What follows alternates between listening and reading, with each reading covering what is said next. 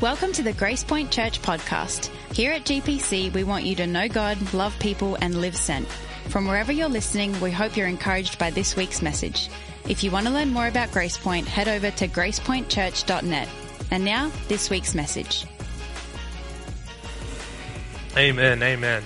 Happy Father's Day to all of y'all, all the grand, all the fathers, grandfathers, and great grandfathers, and happy Father's Day to my dad.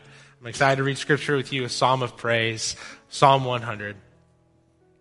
Make a joyful noise to the Lord in all the earth. Serve the Lord with gladness. Come into his presence with singing. Know that the, know that the Lord, he is God. It is he who made us, and we are his. We are his people and the sheep of his pasture. Enter his gates with thanksgiving and his courts with praise. Give thanks to him. Bless his name. For the Lord is good. His steadfast love endures forever and his faithfulness to all generations. This is the word of the Lord.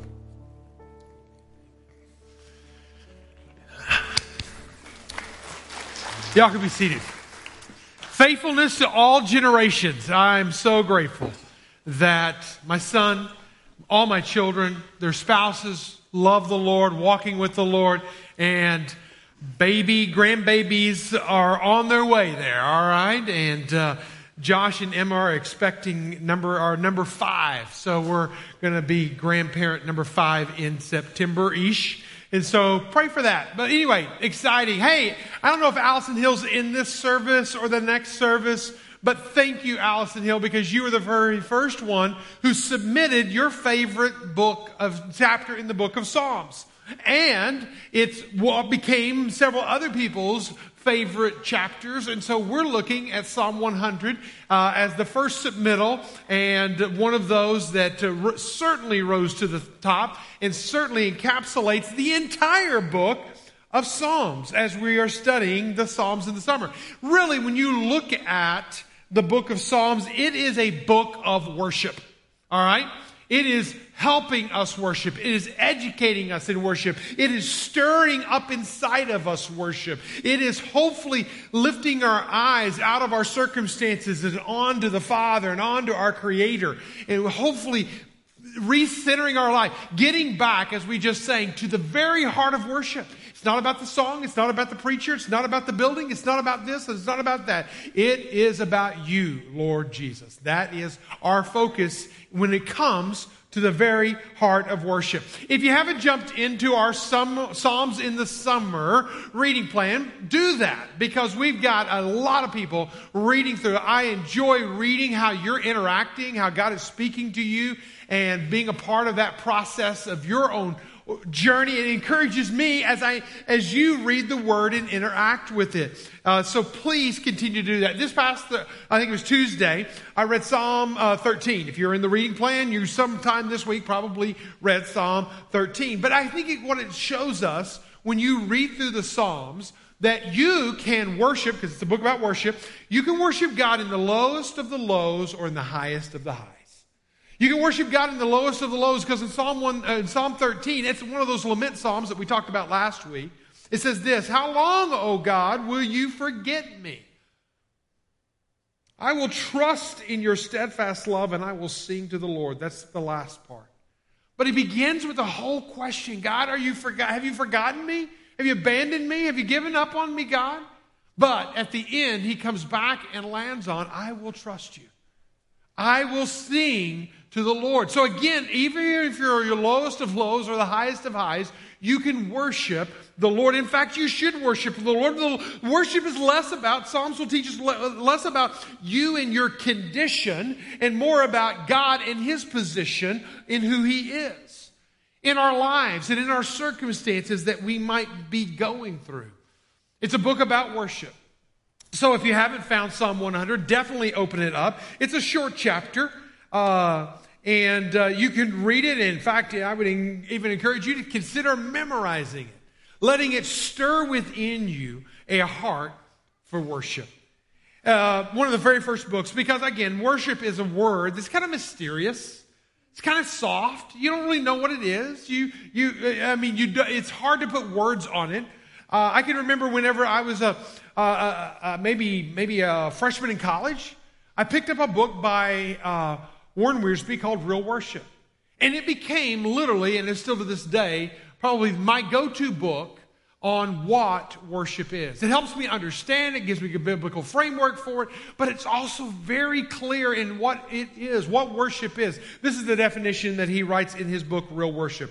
Worship is the believer's response to of all that he is. Uh, everything is about Mike McDaniel, his emotions, his will, his body, to all that God is, says, and does.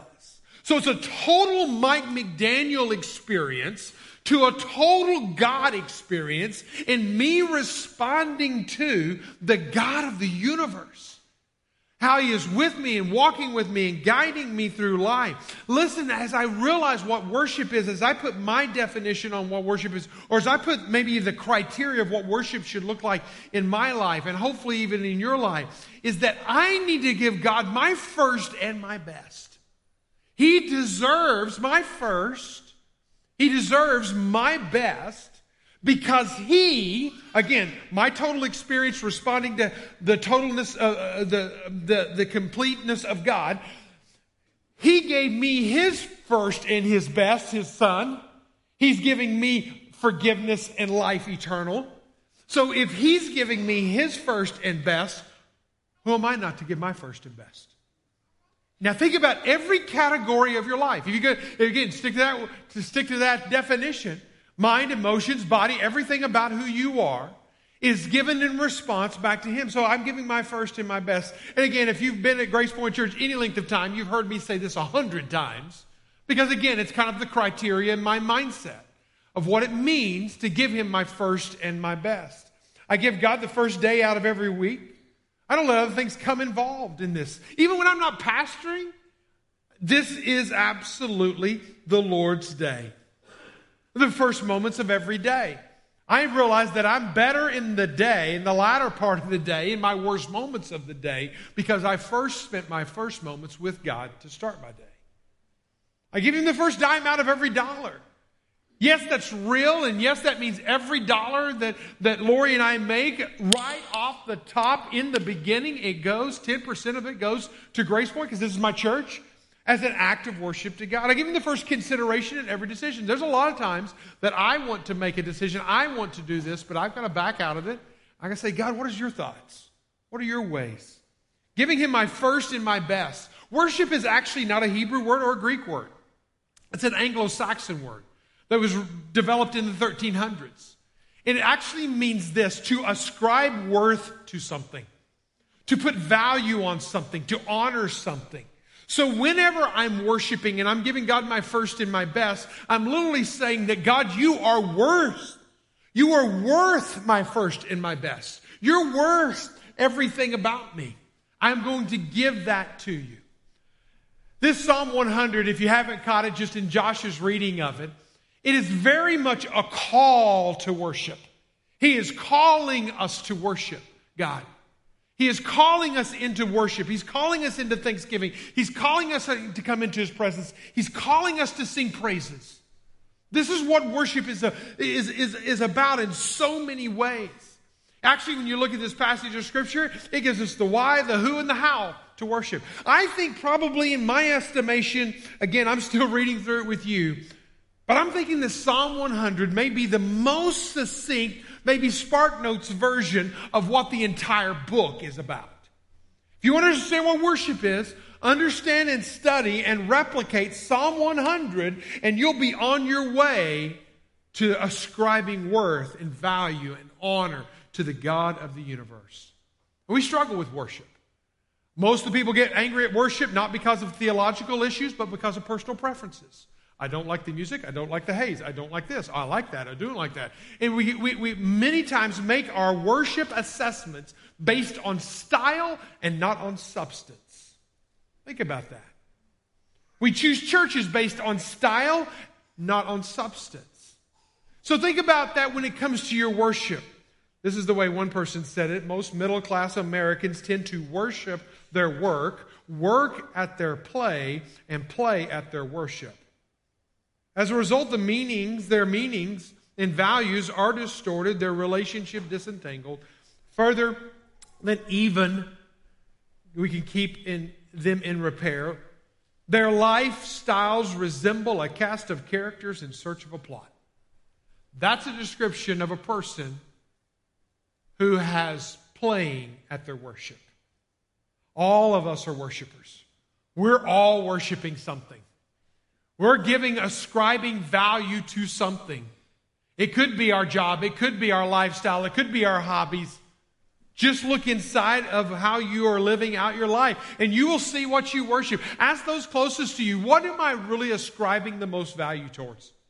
Again, I want to talk about the, the why, I want to talk about the who, and I want to talk about the how of what worship looks like. Three basic questions, if you will, to worship based on Psalm 100. So look closely here. It gives us the why. The why do we worship? Why, why do I do this? Because we're invited by the God of the universe. Some might even say we're commanded to what? To make a joyful noise unto the Lord.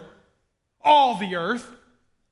There, there are, there's, there's, a, there's an invitation here to come into his presence with singing. There's an invitation throughout the Psalms to worship him. He demands it, he expects it, he deserves it. Let's read these verses out loud together. This is a participation message, okay? 95, Psalm 95, verse 6 and 7. Oh, come, let us worship and bow down. Let us kneel before the Lord, our Maker. For he is our God, and we are the people of his pasture. Psalm 29, verse 2, read it with me. Ascribe to the Lord the glory due his name. Worship the Lord in the splendor of his holiness. Psalm 99, verse 9. Exalt the Lord our God and worship. Notice again the plurality of this. Notice the community of this. He's calling his people together. He's calling them to do what? To ascribe, to bow down, to worship, to give honor, to give respect, to give value to. So many times when you look inside of a church service, if you had an aerial view and you looked down, it would look a lot like a football game. You know, a football game is 11 players on the field or 22 players on the field running around in desperate need of a break and 70,000 fans in desperate need of exercise. When you look at a church service, the people on the stage are doing all the worship and the others are just like here. Does that describe you in desperate need of worship? He says, make a joyful noise to the Lord. It doesn't have to be beautiful. It can just be joyful. It can be a noise. In fact, the word here means actually to shout. So let our voices declare the glory of the Lord. Let us worship him in his greatness. So many churches have reduced it down to a Coldplay concert and a TED talk for a Sunday worship service. And we need to get back to the heart of worship. But in this verse, it's a call to you and I and to everybody that is around us. It is a call to worship Him. But it's not just a call to us. Notice the scope. He said, All the earth. This is a call for all the peoples of all the earth, of all the tribes, the 3,000 plus tribe, 300,000 plus tribes of people out there that don't know God and don't have a relationship with Him and aren't in, connection to Him, there's a call for them to worship.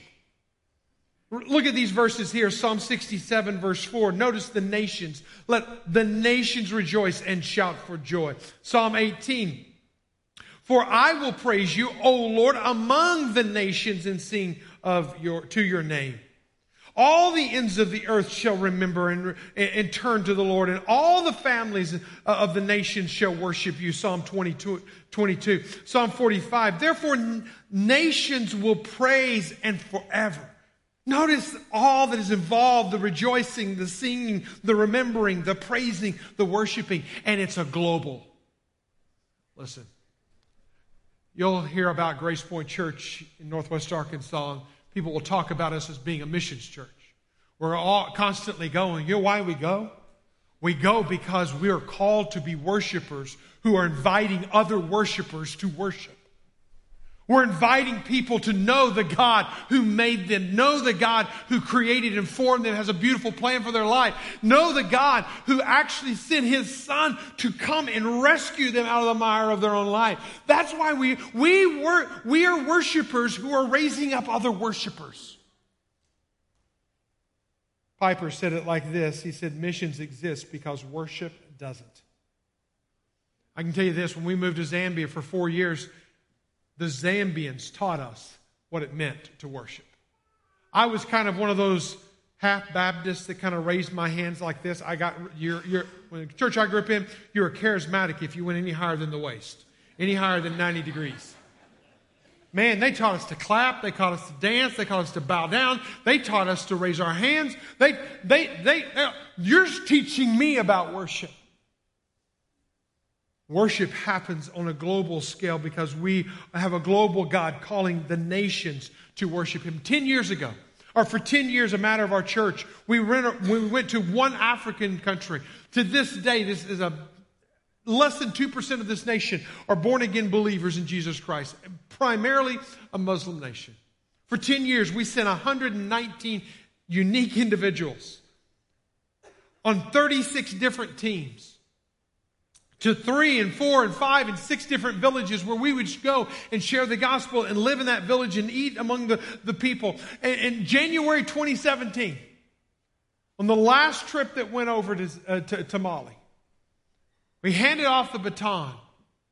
And I got this picture a few weeks ago. And by the way, your offerings help provide this food for 100 people who are gathering in the courtyard of our, our missionary that we, that we commissioned named, I'm going to just call him John. And, and he is now still presenting the gospel there, raising up worshipers. Listen, my friends, that, that's worthy of praise. Of faithfulness, of raising up worshipers. Missions exist because worship does not. So what the whole the whole why why do we worship? Because God invites us to worship. Who do who am I uh, to worship? Let's get to know our God. I'm afraid that some people if not most people, who don't worship, they don't worship because they don't know God. He is an infinite God. You will never know him. If you are bored with God, you are not bored with the God that I know or the God of the Bible. There are so many attributes of God that you can zero. Systematic theologians have put them into categories, calling them the attributes of God.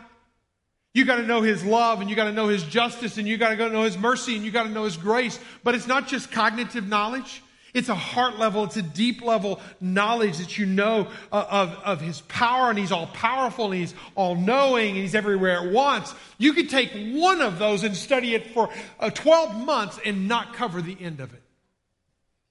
The depths of our God. It will take eternity to understand the infinity of our God. So, what you have many times in a worship experience is you'll have one theme, one word, one concept, one idea, one big picture idea that you're trying to get across. And there's one big picture idea in Psalm 100 that he is getting across, and that is God's goodness. God's goodness.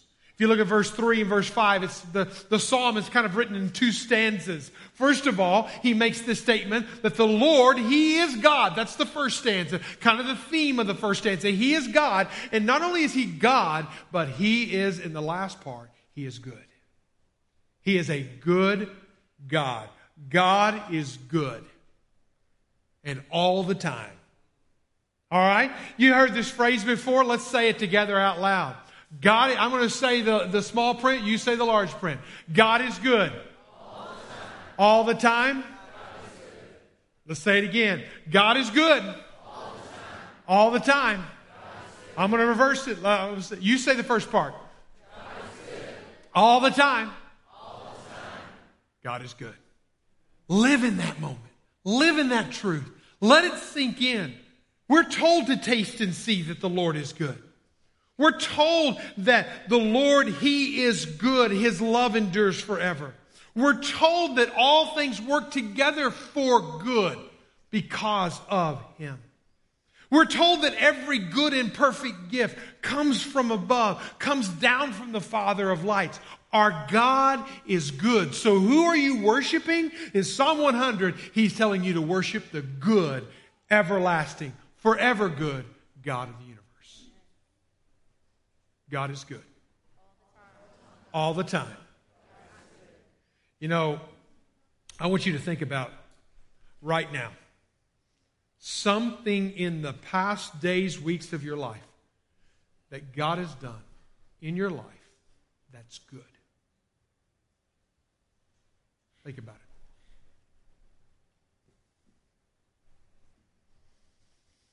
That should energize, fuel your worship.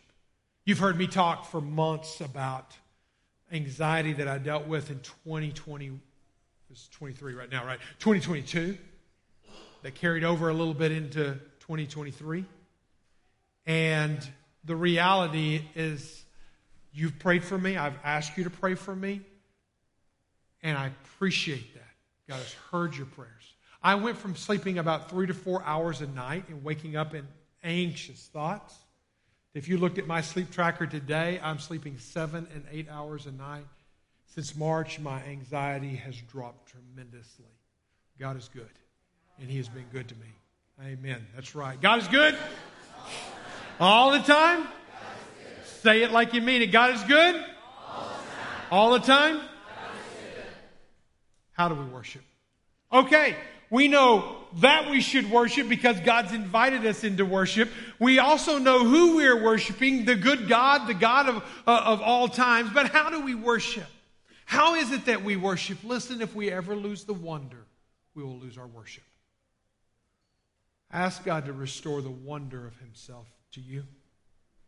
Whenever you look at this passage of Scripture, you see several components of parts if you want to see. I want you in your mind as we're going through these, I want you to see if you can identify these components, these, these things, these, these elements that we incorporate into our worship right here every single week. Every single week. It's a part of who we are. It's not just we're just doing this because we have time to, to feel. This is what is biblical according to Psalm 100 at least and many other places. One, it involves service to God through others. To, uh, through, through others. So I'm going to serve God while I'm serving others. That is the way that we are to do. We're called in verse 2 to serve the Lord with gladness. Well, how do I do that? Well, he breaks it down pretty clear. He gives us a posture, he gives us an attitude, and he gives us an aim. We posture is that we're serving. That's a posture of our heart. I'm willing to get in there. There's no job too small, and there's nothing that I'm not willing to do. I'm willing to serve. But I'm also going to do it with gladness. That's the attitude that I'm going to have when I serve. But who am I doing it to? I'm doing it to the Lord. You might have helped out last week at day camp. You might have, are, at, uh, at, at Kanakuk camp.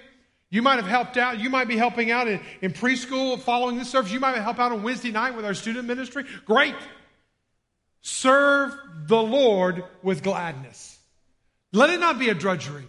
Don't lose that wonder of worship. Say, God, restore the wonder so that I can re, re, come back to worshiping you again. Because this is the Jesus way.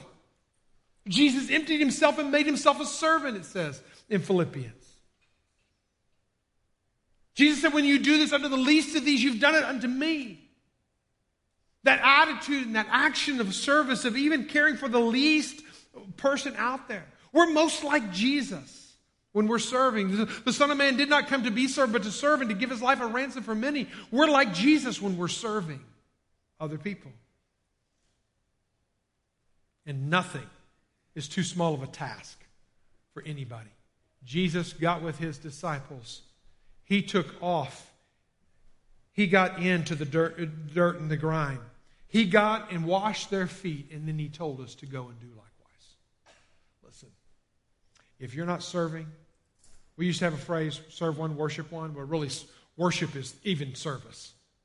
In fact, Romans chapter 12, verse 1 and 2, read it for yourself. I don't have it on the screen, but it literally tells us our, our act of worship is in service.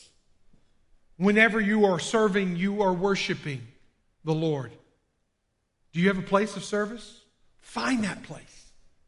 We have a, a, a, way that you can connect this Sunday to start exploring what that looks like. Just text in GPC, uh, text in GPC serve to 97000 because every one of us needs to have that inhaling and exhaling. Sunday morning when you're sitting in this room, I pray that you're inhaling the truth, the wisdom, the direction of God. And then when you go out of here, you're finding that place that you can plug in and you can serve. Number two, we sing about God, but we also sing to God.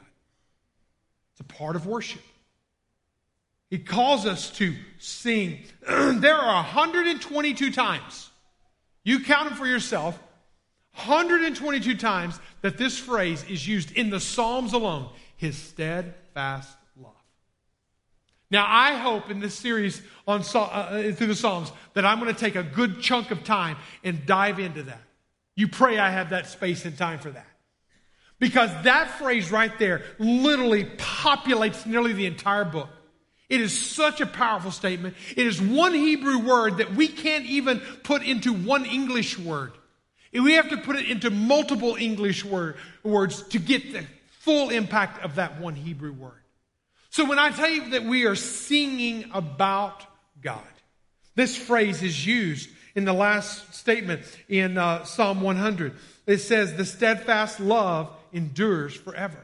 Whenever you think about that steadfast love, we're singing about the God of the universe, His transcendence. He is beyond our understanding. Again, if you lose your wonder, you'll lose your worship. Ask God to show His vastness, His greatness, His, His, His incalculableness of, of who He is, and how you cannot fully embrace Him and understand Him, His steadfast love, is just one of those areas that we can zero in and worship. But it's not just singing about God, it's singing to God. When we sing about God, we're talking about His transcendence. When we're singing to God, we're talking about His immanence. That He is near, He is close, He is with us. We can sing to God as a part of our worship. Sing to him. Make a joyful noise to the Lord, it says. Come into his presence with singing. Again, I don't want to be critical, even sometimes you don't know the words. But man, have an attitude. Sing what you can. Let a joyful noise come out as much as you can because it's a part of our worship. It's a part of our declaration. What happens when we start singing truth, we start drowning out the lies. Seeing truth drowned out the lies. Augustine, North African, Augustine of a Hippo, late 300s, early 400s, was around. Was a major contributor to even theology as we know it to this day. Read his book of Confessions. Read The City of God. I'm reading through his book of Confessions, which is very personal, very transparent about the struggles of his own life in sin and how whenever he, he grew up in the faith, walks away from the faith years later, lived this riotous, promiscuous lifestyle that he lives. And when he becomes a follower of Jesus after hearing the book of Romans, becomes a follower of Jesus and re enters into the worship of brothers and sisters in Christ. And this is what he said When I remember the tears that I shed on hearing the songs of the church in the early days, soon after I recovered my faith, and when I realized that nowadays it is not the singing that moving me, but the meaning of the words when they're sung in a clear voice, in the most appropriate tune. I again acknowledge the great value of this practice. So I, I, waver between the danger that lies in gratifying the senses and the benefits which I know from experience can accrue from singing. The value of singing the words. Listen, I, I listen to our Spotify playlist on a regular basis. Every Sunday morning before I'm entering into this room, I've already prayed and sang through the worship set that we're going to sing here on Sunday morning. All of this is tools to help you to come into a place of worship. So it's, it's not just you're coming in in a spectator sport, watching the band do their thing, listening to a talking head do his thing. But you are coming and you are bringing your worship into this room but it's also the knowledge, Scripture, the knowledge that leads to life change. You talk about the elements that make up worship service to God through others, singing to God and about God. But it's also gaining knowledge that leads to life change. Our worship services are planned. My message is I'll go away for a week here in a couple of weeks and I'll be gone and I will disconnect and I will unplug and I will listen to God. Well, God, what are you saying to Grace Point Church in the next day? Where are you leading us spiritually as we move into the future? That will then begin to shape our worship times together, our, our time together, because we're a word centered church. It is about this book and it shaping our worship, our thoughts, our meditations. First Timothy, Paul tells young Timothy, he says, devote yourself to the public reading of Scripture, to exhortation, to teaching. This is, this is what I'm a part of. It's not just my thing. This is actually, if I'm not here, somebody else should be here doing what I'm doing devoting ourselves to the reading of his word, teaching, exhorting one another. The early, the early church, one of the first things that marked them is that they devoted themselves to the apostles' teaching. What does that mean for you and me? We're going to shape our church around the Word of God, around the teaching of His Word, around this being at the center of that. What does that mean and look like in your day to day life? I told you last or uh, two weeks ago about three words that you need to put into your vocabulary know, be, and do. When you see in this passage of Scripture him pointing to the knowledge of God, know God. He says, Know the Lord. He is God. What is God teaching you about Himself? When you're reading through the Psalms on your own, are you listening for who God is? So that you increase the wonder, so that your worship overflows out of the wonder because you just learned a truth about God. You just experienced His steadfast love. What is the, what is the truth of God? What was the knowledge of God helping you in your wonder, driving at your worship? But know leads to be. Who's He shaping you to be? The God who made us, He made us. We're living in a day of an identity crisis and dysphoria and struggling about our identity, who we are and who we belong to, and what, what, what, what our value is. Listen, He made us. We are His. My identity is not tied to my feelings, emotions, my thought, my position, my rank and file in the society in which I live. My identity is made and based on the person who made me and calls me his. Let that sink in. Know.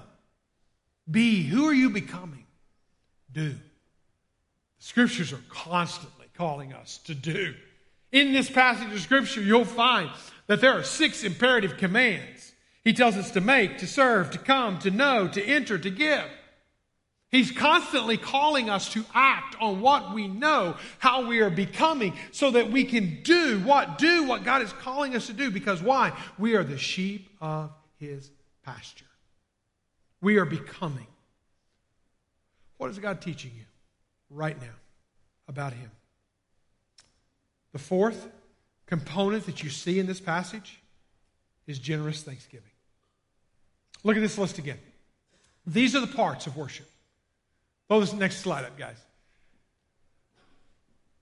Serve, singing, knowledge that leads to life change, generous thanksgiving. Enter his courts with thanksgiving. I'm going to come into this worship place. I'm going to come into this space. In the Old Testament, the old Old Testament, it was the tabernacle. It moved to the temple. In the New Testament, it moved to home to home. In the 300s, it moved into church buildings. I'm going to come into wherever He is, wherever people of God are, and I'm going to bring thanksgiving. It's a part of who I am. I'm going to give thanksgiving to Him. Reminded of the hymn. Count your many blessings, name them one by one. When upon life's billows you are tempted and tossed, when you are discouraged, thinking all is lost. Count your many blessings. Name them one by one. And it will surprise you what the Lord has done. I pray that you will take an inventory of your life today and look at where God is showing up in your life. What's He teaching you in your life? How's He showing Himself off to you? But here's what I want you to realize that what is it? Worship is not only me giving everything about me to everything I know about God, it is literally me bringing myself to Him, offering myself to Him. You'll notice in the Psalms, as you read through the Psalms, that thanksgiving was tied to offerings.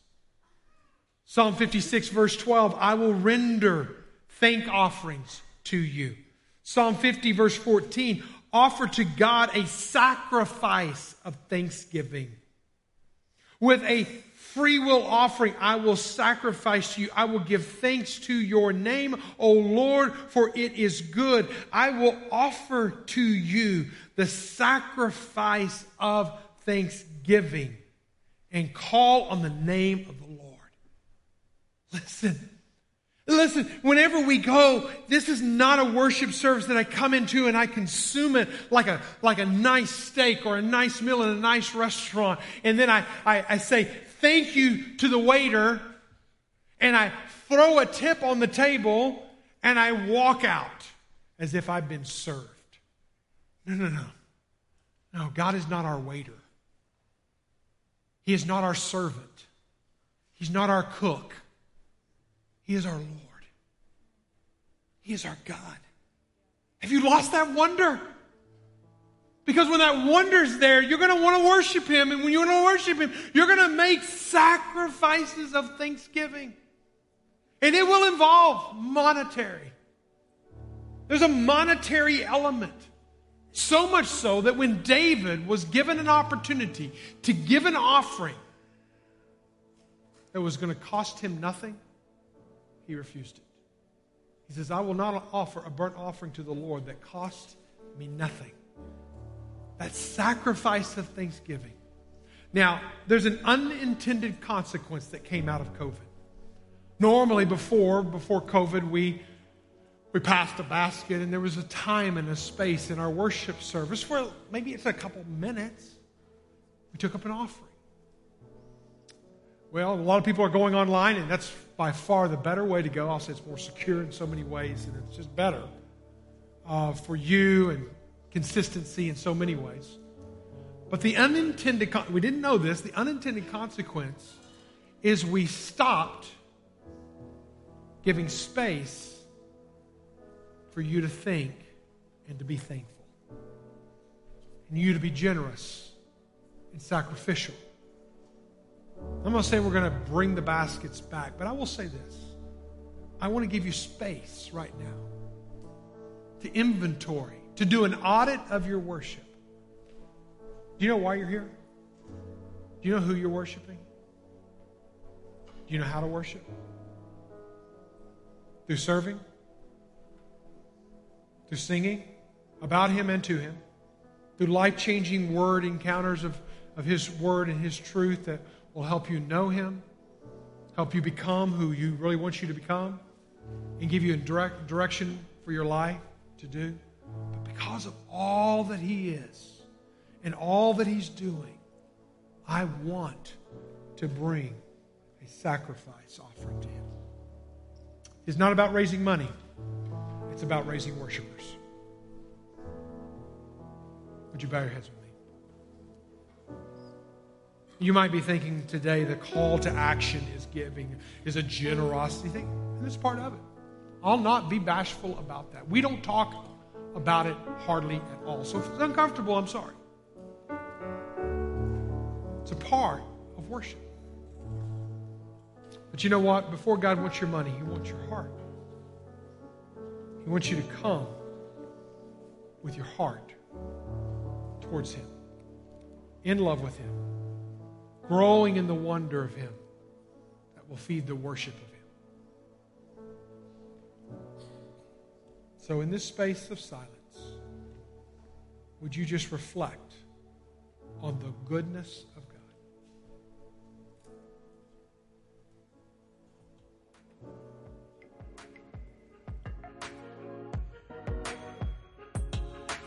Thanks for listening to the Grace Point Church podcast. To stay up to date on all things GPC, follow us at GracePoint NWA on Facebook or Instagram. As you go, be people who show and share Jesus in everyday conversations with everyday people. Live sent.